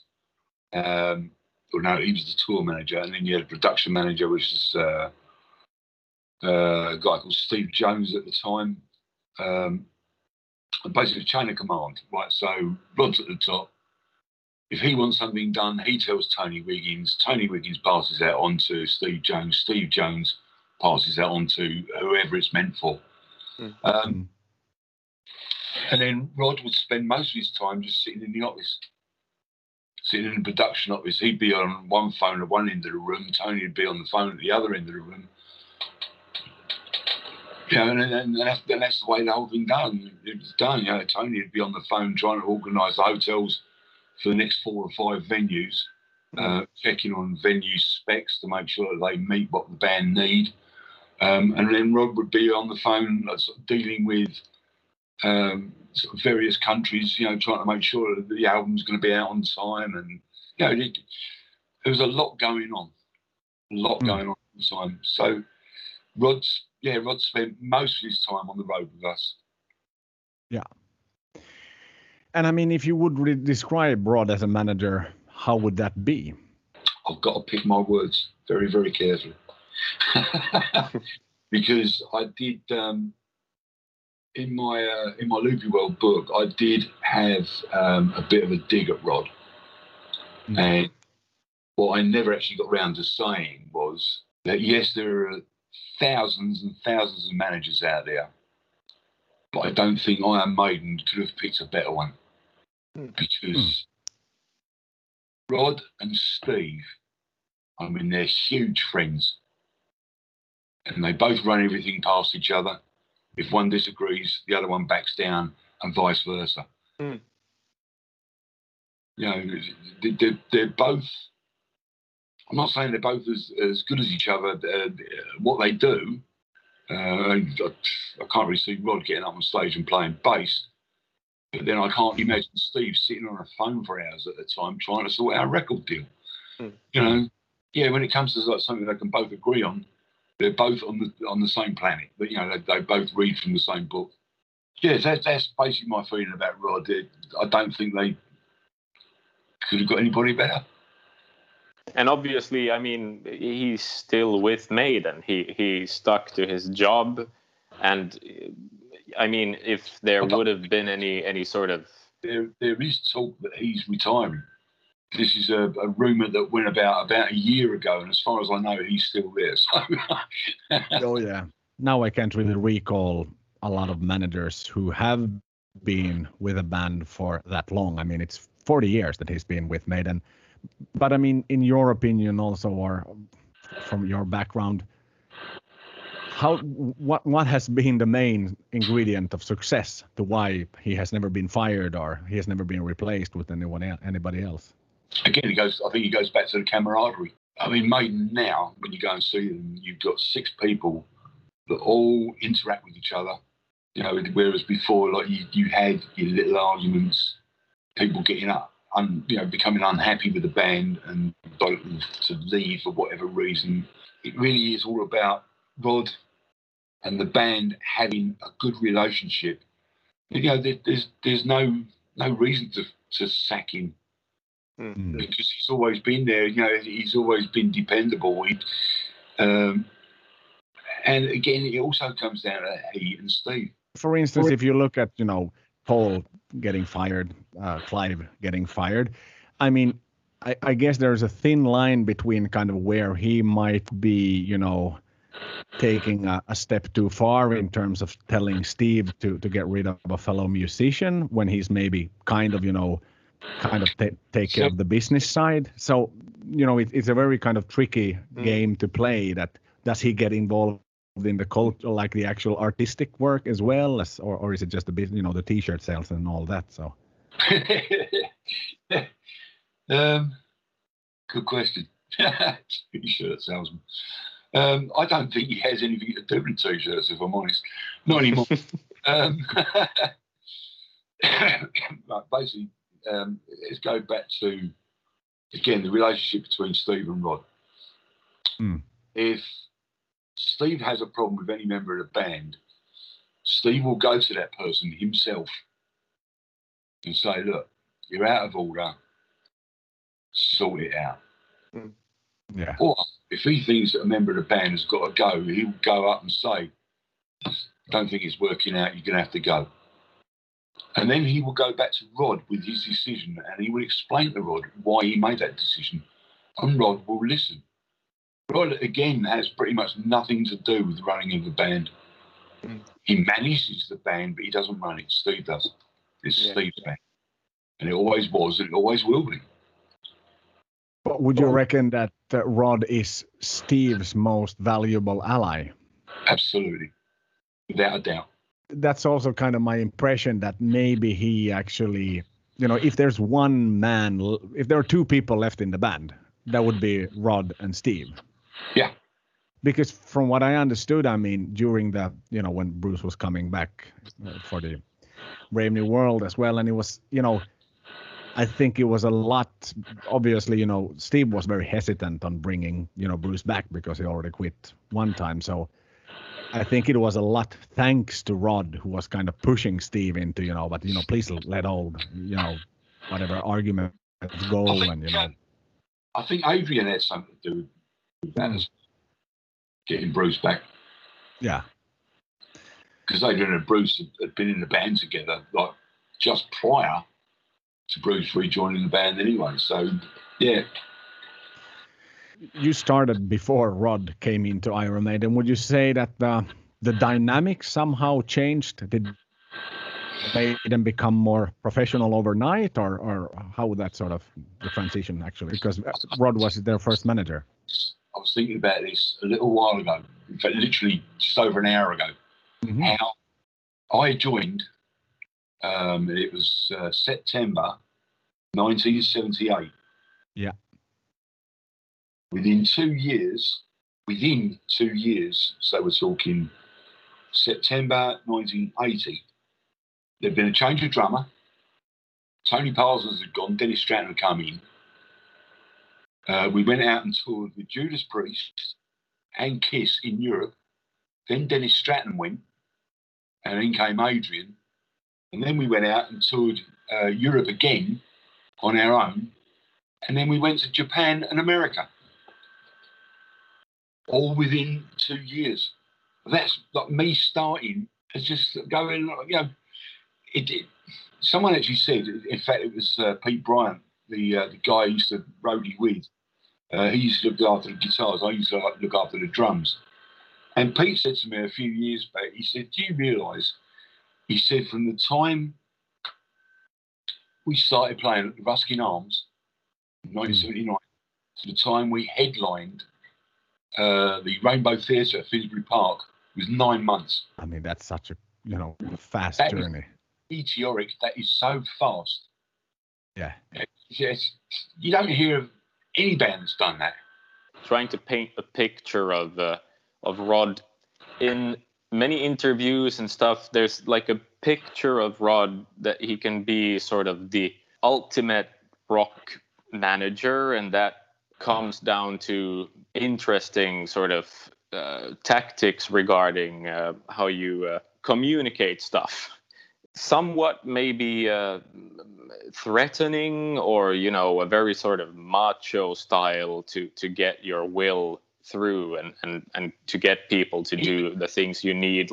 Do you have any examples of that sort of, you know, the Spinal Tap Manager version of Ron? He didn't really have a clue about um, rock bands um, and how they do things. He was very much on a learning curve. And I think it was Tony Wiggins in the end that just turned around and said, look, let them do what they do. That's what they do best. You, I suppose, we're managing a band, not looking after them. Um, there was instances like um, we were doing a show. Um, we just went out and did a, whole bunch of gigs. And we were in a little place called Swindon. Hmm. Sorry, people of Swindon, I didn't mean that. Um, Rod turned around and said to Vic Vella, one of our other old crew, "What's Loopy doing? He should be running around doing something." And Vic turned around and said to him, "Look, Loopy's doing a fine job. He set the drum kit up exactly the way it should be set up." Therefore, he has nothing else to do. Oh, well, this don't sound right. But again, Rod was learning. You know, there's little things like that. Um, we were on the, uh, the Peace of Mind tour. In uh, we were doing a venue in Germany, and the guy who used to do the Walk on Eddie, he fell ill. So Rod turned around, and instantly he goes, "Well, Luke, you'll have to do it. You know, he does nothing else. If you've forgotten, I've, um, I have inner ear problems." So I had no balance. Mm. So you imagine me up on a set of stilts, right, dressed up as Eddie, trying to go on the stage and do lot, all the head banging. The thing I'd do is get up on those stilts and just fall sideways because I had no sense of balance. The conversation was going on, and I'm going, I'm not doing it. There's no way I can do it. I don't want to embarrass myself. I don't want to embarrass the band. And Harris just happened to come off at that time. I don't know whether he came to get a towel or change his base. I, I don't know. What was going on? And Ross said, "Oh, Loopy won't do, won't do Eddie." And and Steve straight away he went, "Loopy can't ride a fucking bicycle without falling off. Don't get him to do that." And in the end, one of the lighting crew had to do it. Hmm. But um, yeah, I mean, you know, Rod was learning. Now he, Yeah. he just during the show he stands front of the house, watches it from there, doesn't get involved with anybody. When the band come off, he goes into hospitality. He'll greet the wives. He'll greet the girlfriends. You know, he'll, he'll sort of greet the kids. He'll even go and greet his own family.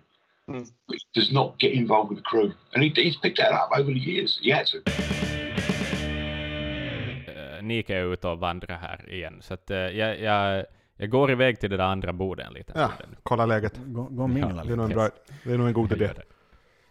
Ja, nej men det, och, och, och sådär absurt nog som i alla våra avsnitt så är det ju liksom när det roliga börjar så då också lägger vi någonstans ner mikrofonen. Vi, vi tar alltid vägen upp och sen Ja. vad som händer sen.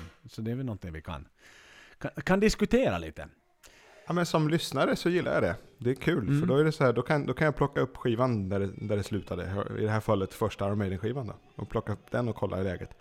Och eh, vet vi så himla mycket om vad han har gjort med Maiden egentligen? Inte så mycket va? Jag hittar inte så mycket. Nej. Nej, det är ju lite halvt. Alltså det, det jag minns någon anekdot om det då var i, var i Bruce biografi. När de skulle åka eh, i samband med World Slavery Tour då till Polen bakom järnridån och han liksom eh, insisterade att han skulle gå klädd i en vit kostym. Liksom, och, och de hade ju så roligt. Nej, men du ser ut som en jävla liksom, pajasgangster liksom. Kom igen nu. Och han var liksom, nej men du förstår att i de här länderna det är liksom kommunister, här är det hårt styre. De måste veta vem som bestämmer. Och liksom, jag kan inte komma klädd komma klädd i några jävla jeans och, och, och, och svart t-shirt här utan visa vem som är bossen annars får vi ingen service och så vidare. Och liksom, Ja. Och det är nästan som kompisarna från Handels som kommer Mm. in och har kostym på sig på skoj. Det var ju de skrattade åt det själva, kommer jag ihåg. Jag Mm. hade, det var ett sånt kompisband, de spelade någon sorts storbands reggae-influerad pop. Och då, då kom upp lite, var lite på P3 och sådär. Och då dyker det upp en kompis från Handels med kostym, men, men det var nästan som ett skämt snarare. Liksom. Det, det, fanns, det finns inte riktigt samma utrymme för det där på något sätt. Det är lite magiskt med de här gamla banden och, och deras crew på något sätt. Mm. Och Loopy som ni brukar ha med. Det, det, det minner på något sätt om, eh, om något helt annat än, än som det ser ut idag. Men hur många band idag har en egen killer crew? Alltså du har ju din kärnverksamhet i form av dina ljustekniker och ljudtekniker och så vidare. Men, men hur mycket har du liksom gänget som bär? Så som det var, som killer crew egentligen är. De som hissar trossar och så vidare. Ja, nej, jag tror att det hade att göra med drömmarna. Vi kan bli nästa Led Zeppelin. Vi kan jobba Mm. för, för scraps och jobba jobbiga tider. Och det kanske kommer lyfta. Det har ju lyft för dem. De har haft lön under corona och ja, Killer Crew mår bra. Men nej, om jag startar ett band, hur fan ska jag övertyga någon att ens följa med och- som ljus, ljudtekniker? Vi har inte råd med det heller. Jag, jag har varit ljudtekniker till småband. Men då är det Mm. så här, ja ni måste i alla fall betala hyran. Som jag har hemma. Under tiden den här turnén pågår. Är musikmanagerns roll liksom lite utdaterad idag? Eller hur?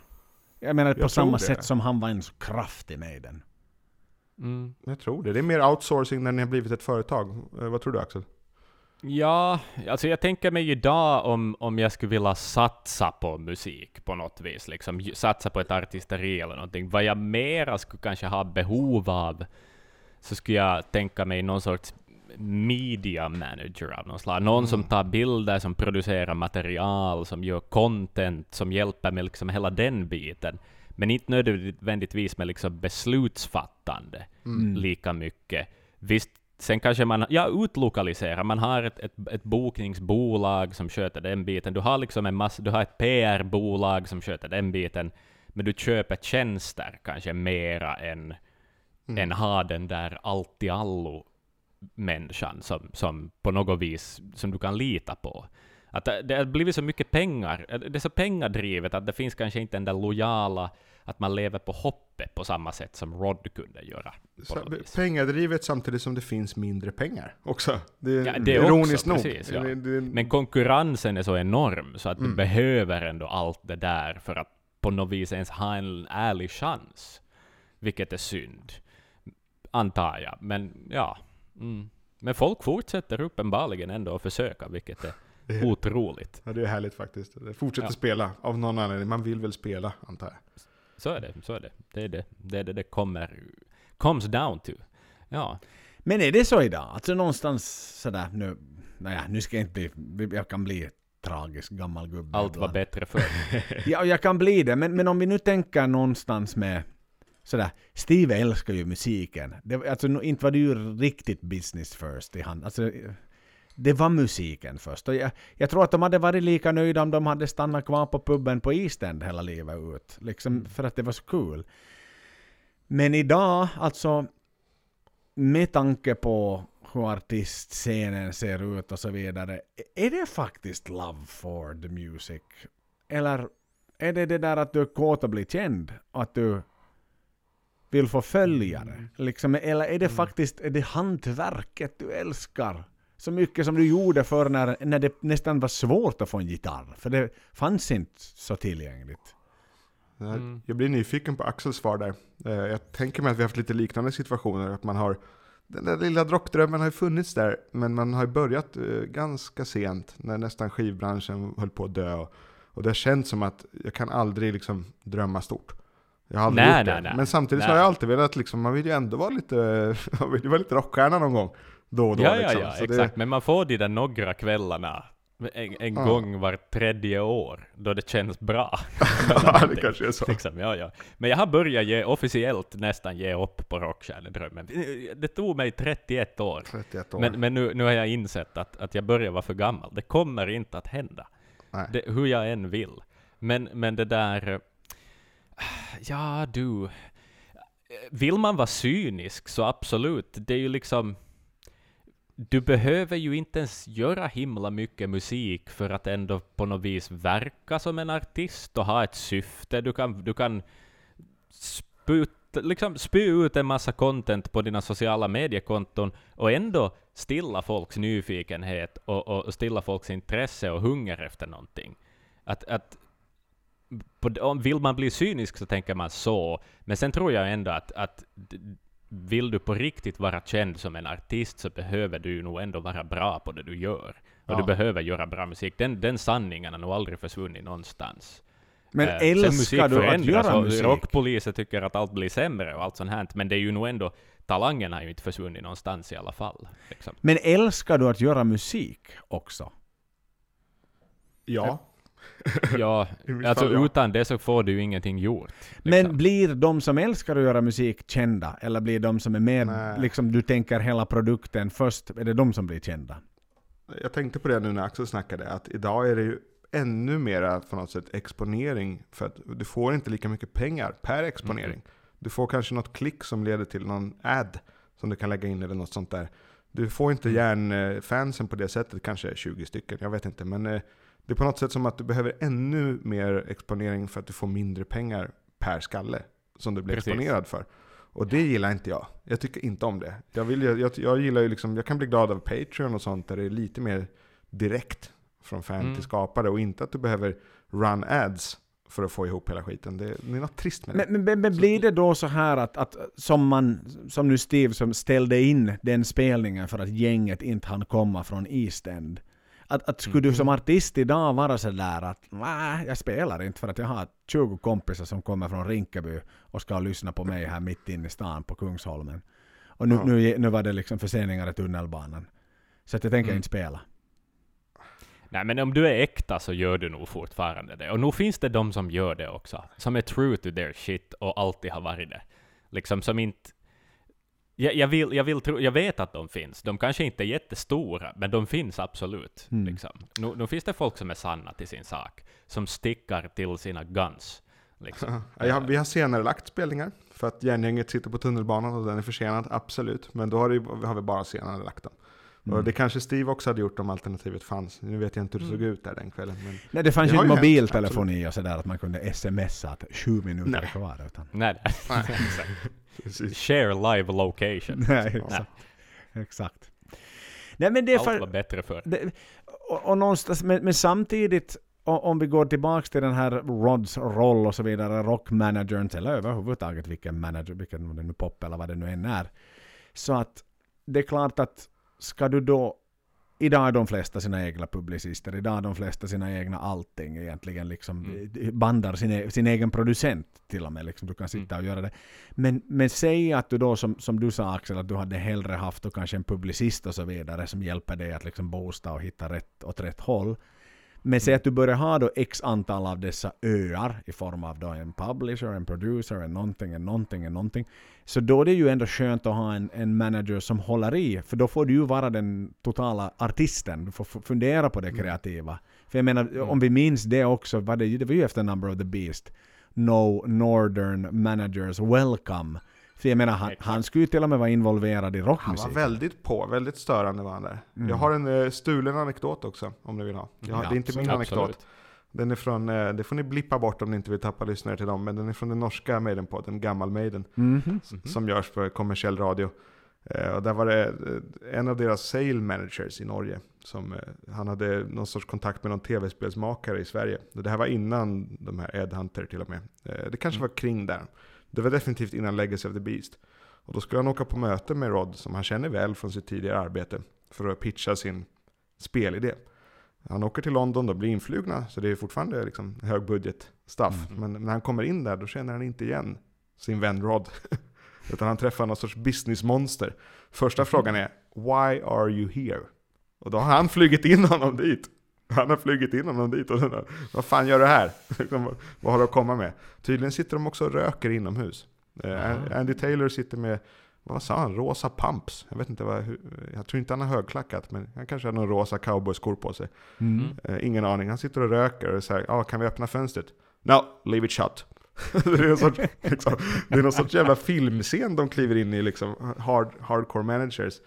Och eh, ja, sen eh, efteråt så, det misslyckas för övrigt hela grejen, det blir inget spel. Men efteråt så tar han ut dem på puben. Och då tar han dem till sitt ställe, som han är delägare i. Mhm. Beställer in friskt och sticker innan notan.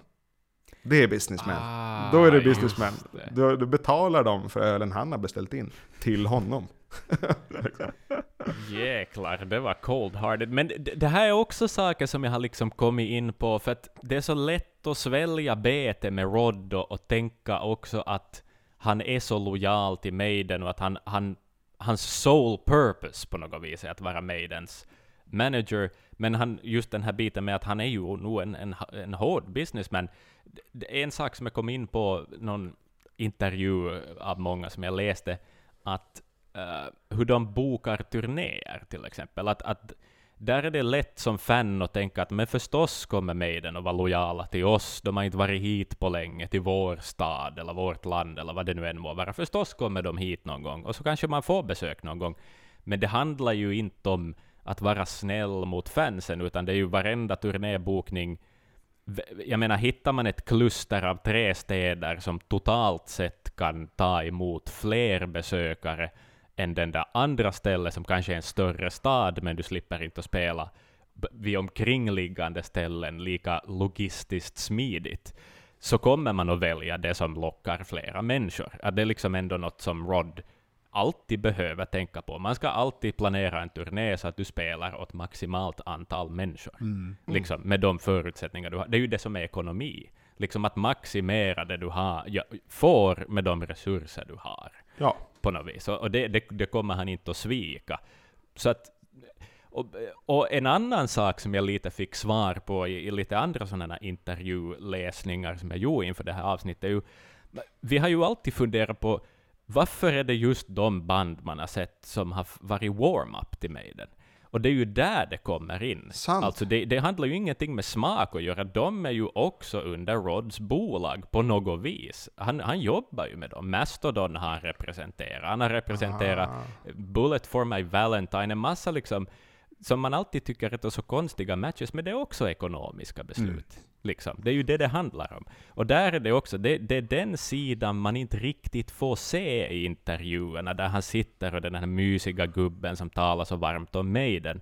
För det är ju också ett sales talk, och det är, ju, det är han ju högst medveten om. Liksom. Du kliver ju inte in i det där rökiga kontoret. Och är, en, Nej, och är en snäll norrman som blir skärrad för livet av, av rosa pumps och inomhusrökande. Det här är ju liksom sent 90-tal. Det var inte så många som rökte på kontoret då. Nej, Tror jag inte i alla fall. nej, exakt. Nej, och det är väl igen, det är väl naivt. Vi har en liksom romantisk Maiden-podd där vi älskar Maiden för musiken och så vidare, även om vi lite har varit och skrapat på, på ekonomi och så vidare. Men man kanske blir... Energidrycken. Nej, men ni är Det bra på, ni är bra på hade. siffror. Jag gillar det inslaget. Eller det är ju mycket, jag antar att det är mycket Joel som tar in dem. Mycket Det det, siffror och det är mycket det. sånt snack. Men, men det är kul att höra om. det Aces sånt, jag, jag kommer inte High googla Energy det. Drink, tror jag den heter. Exakt, Aces High Energy Drink. Den har jag tagit upp många gånger. Det tycker jag är kul. Så man hoppas. Men, men det är ju vad det handlar om. Alltså det, det är ju som vilken business som helst. Alltså jag jobb- jobbade i bilindustrin tidigare. Varför skulle artistindustrin vara annorlunda? Liksom Mm. allt är ju kalkylerat. Varför lämnar man bort jumbojeten efter Göteborg, efter Book of Souls? No, men såklart, för det fanns inget business case. Jag började flyga runt mellan europeiska städer med så stort jävla flygplan. Liksom, då, då byter vi till mindre flyg och tar bussar. För det kostar mycket mindre pengar. Allt är ju liksom, it's all about the money. I slutändan, ja. Det är ju Det så. så.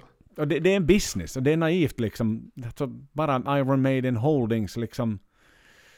Hur mycket pengar de tjänar på alla pre-sales och så vidare nu inför eh, skivan som kommer om några dagar. Liksom alla t-skjortor, alla produkter. En det fucking box för 5000 kronor liksom och gänget köper. Ah. Gänget tömmer sina fickor rakt in på Rods konto. Och vill, om, om jag får lov att bli liksom lite kritisk här också, så han, han har ju haft ett korståg mot alltså andrahands biljettförsäljning. Eh, eh, han har hatat det, riktigt, riktigt avskytt det, då folk köper stora batcher av biljetter och säljer vidare liksom, sen för högre priser. Och han har liksom tyckt att det här är ju bort från fansen. Liksom om, om du är en tonåring och du har din 100 pund i månaden som du kan lägga på konsertbiljetter, så då kan du, måste du kanske välja att prioritera bort andra band eller merchandise för andra band. Det är vad han säger. Men jag tror vad han egentligen tänker är att aha, det finns liksom, folk är villiga att betala så här mycket mera pengar för biljetter. I, i, i, den, just det. I det långa loppet, det är därför biljetterna blir dyrare och så Mm. vidare. Liksom, nu spekulerar jag förstås, liksom. men, Men jag menar, han ser ju nog också att det här är en, ett hål i marknaden som vi kan fylla, som inte vi ska låta en massa andra människor hålla på och vinna Mm. på, utan det här kan jag vinna på. Absolut, och 500 spänn för Senjutsu, det är ju, det är ju ballsy. De har ju satt ett pris som de vet att jag kommer betala det priset. Den ryms på två vinyler, men den är trippel. Ändå. Eh, Sådana saker. Du får lätt in 25 minuter per sida. Det är det som Bruce hade som referens. En vinyl har 25 per sida, men det, här går de på trippel istället. Det är, eller Nights of the Dead. Den är ju Mm. inte ens, den är ju en self-bootleg. Mm. Det där är ju något de spelar in varenda kväll. Det är därför publiken låter så konstig. För de har inte Mm. gått extra mile och sett ut mickar som nu är i Rio till exempel. Mm. Mickar med fördröjning och där satsar de på att få med publiken. Nu släpper de en self-bootleg på grund av corona och de tjänar säkert jättebra på den med. De sålde i massa olika färger och grejer. Och Mm. de completis-nördar jag känner köpte ju alla. Jag köper den inte ens. Jag, tycker inte, jag är inte så intresserad av livealbum generellt. Nej. Mm. Så att det, liksom, det, Men, men du gick inte så långt så du köpte 5000 kronors boxen av Senjutsu? När det blir trippel black vinyl och jag köper den lokalt faktiskt. Jag har inte beställt.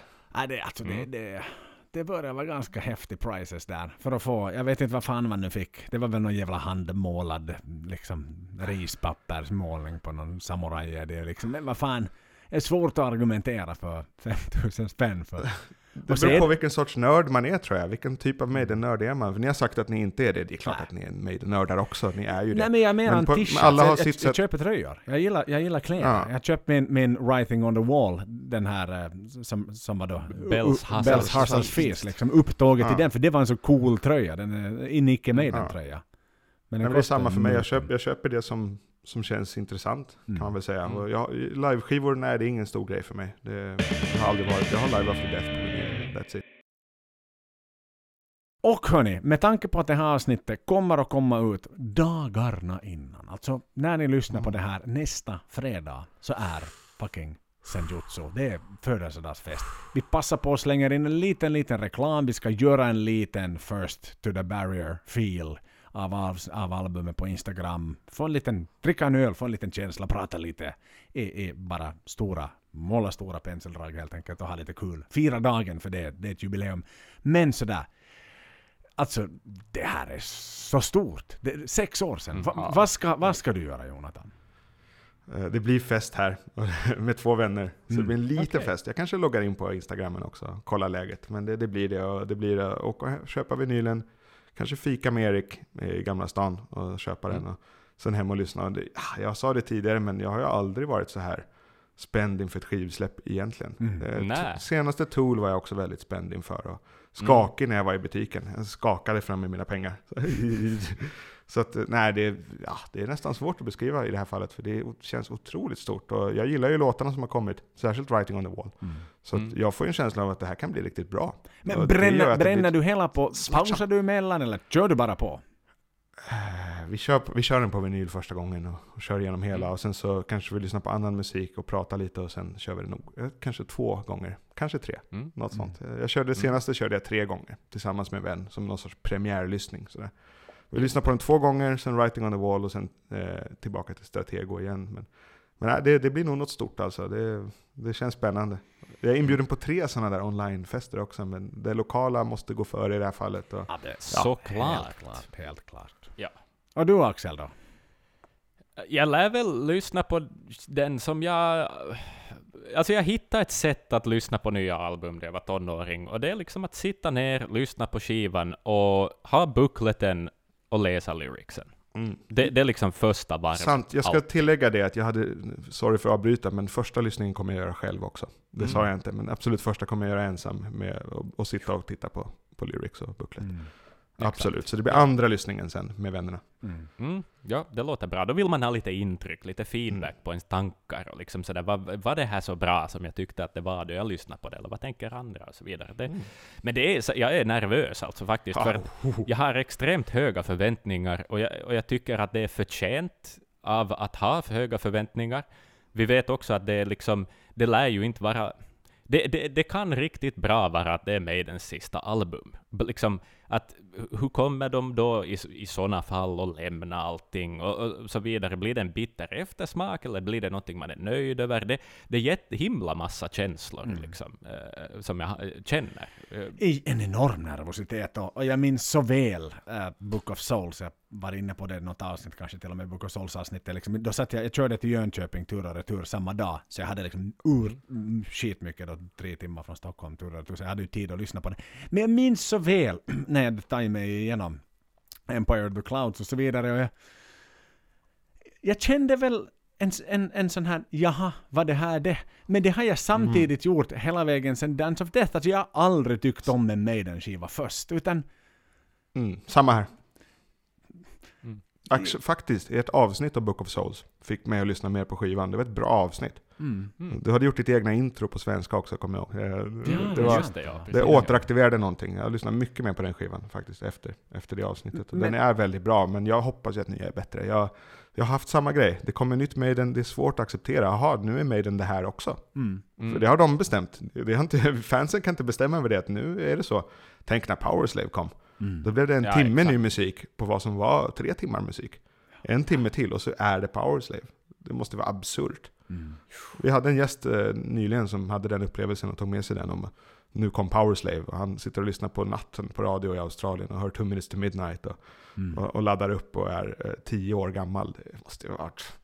Mm. Ja, hjärnan exploderar ju, eller något. Ja, ja, ja. Den ja. exploderar ju bara nu, 33 år gammal, 34 år gammal. Och det kommer sen jutsu, det känns ju... Ah, Men det ska galet. bli så kul, det, ska, det kommer att vara surr, det kommer att vara så mycket snack. Alltså, någonstans ger vi oss Mm. in i en intensiv period på säkert två veckor nu. Med så mycket snack, så mycket recensioner, så mycket synpunkter. Habada, ranka låtarna från 1 till 10, vilken var det, da, Mm. var det rätt val av singlar. Alltså, det, det blir kul, jag är redo. Liksom. Nu, Mm, det nu är det på med hjälmen och liksom madrassen runt sig och så är det, är det in och, och slåss mot Ja. en samuraj. Det blir kul. Japp. det finns en Och äntligen får Metal Hammer sälja lösnummer igen. Just det, jag, jag har letat efter en. Pressbyrån kanske har, jag vet inte. Men, Ja, så fanns Men det det- den nej, där det- svenska tidningen som man fick gratis också. Eh, Med Gaffa. Typ av Maiden, Gaffa som man fick Ja. en Maiden-intervju. Nej, Just men det, det- ja, det- det stämmer. Det är spännande alltså. Det, och jag, den här gången tycker jag det är rätt kul med opinions också. Joel gillar inte Stratego lika mycket som jag. Mm. Det spelar ingen roll. Men den har växt på mig. Jag Det ska säga att den, den, Ja. vi gjorde ju vår first glimpse och nu är jag lyssnat på Ja. den i efterhand så den, den har faktiskt också växt på mig den låten. Även om den var ju lättare att comprehenda än, än Writings on the Wall för den var ju lite annorlunda. ja. Den var bara helt massiv från start. Men jag tänkte, Mm. det var lite där första var att ja, men det är just, det är lite väl mycket med den. Men, men sen, sen Mm. dagen efter och nu sen jag lyssnade på den senaste dagen så vill jag säga, men det är ju en bra låt. Det är en bra Maiden-låt. Det är absolut inget fel på den.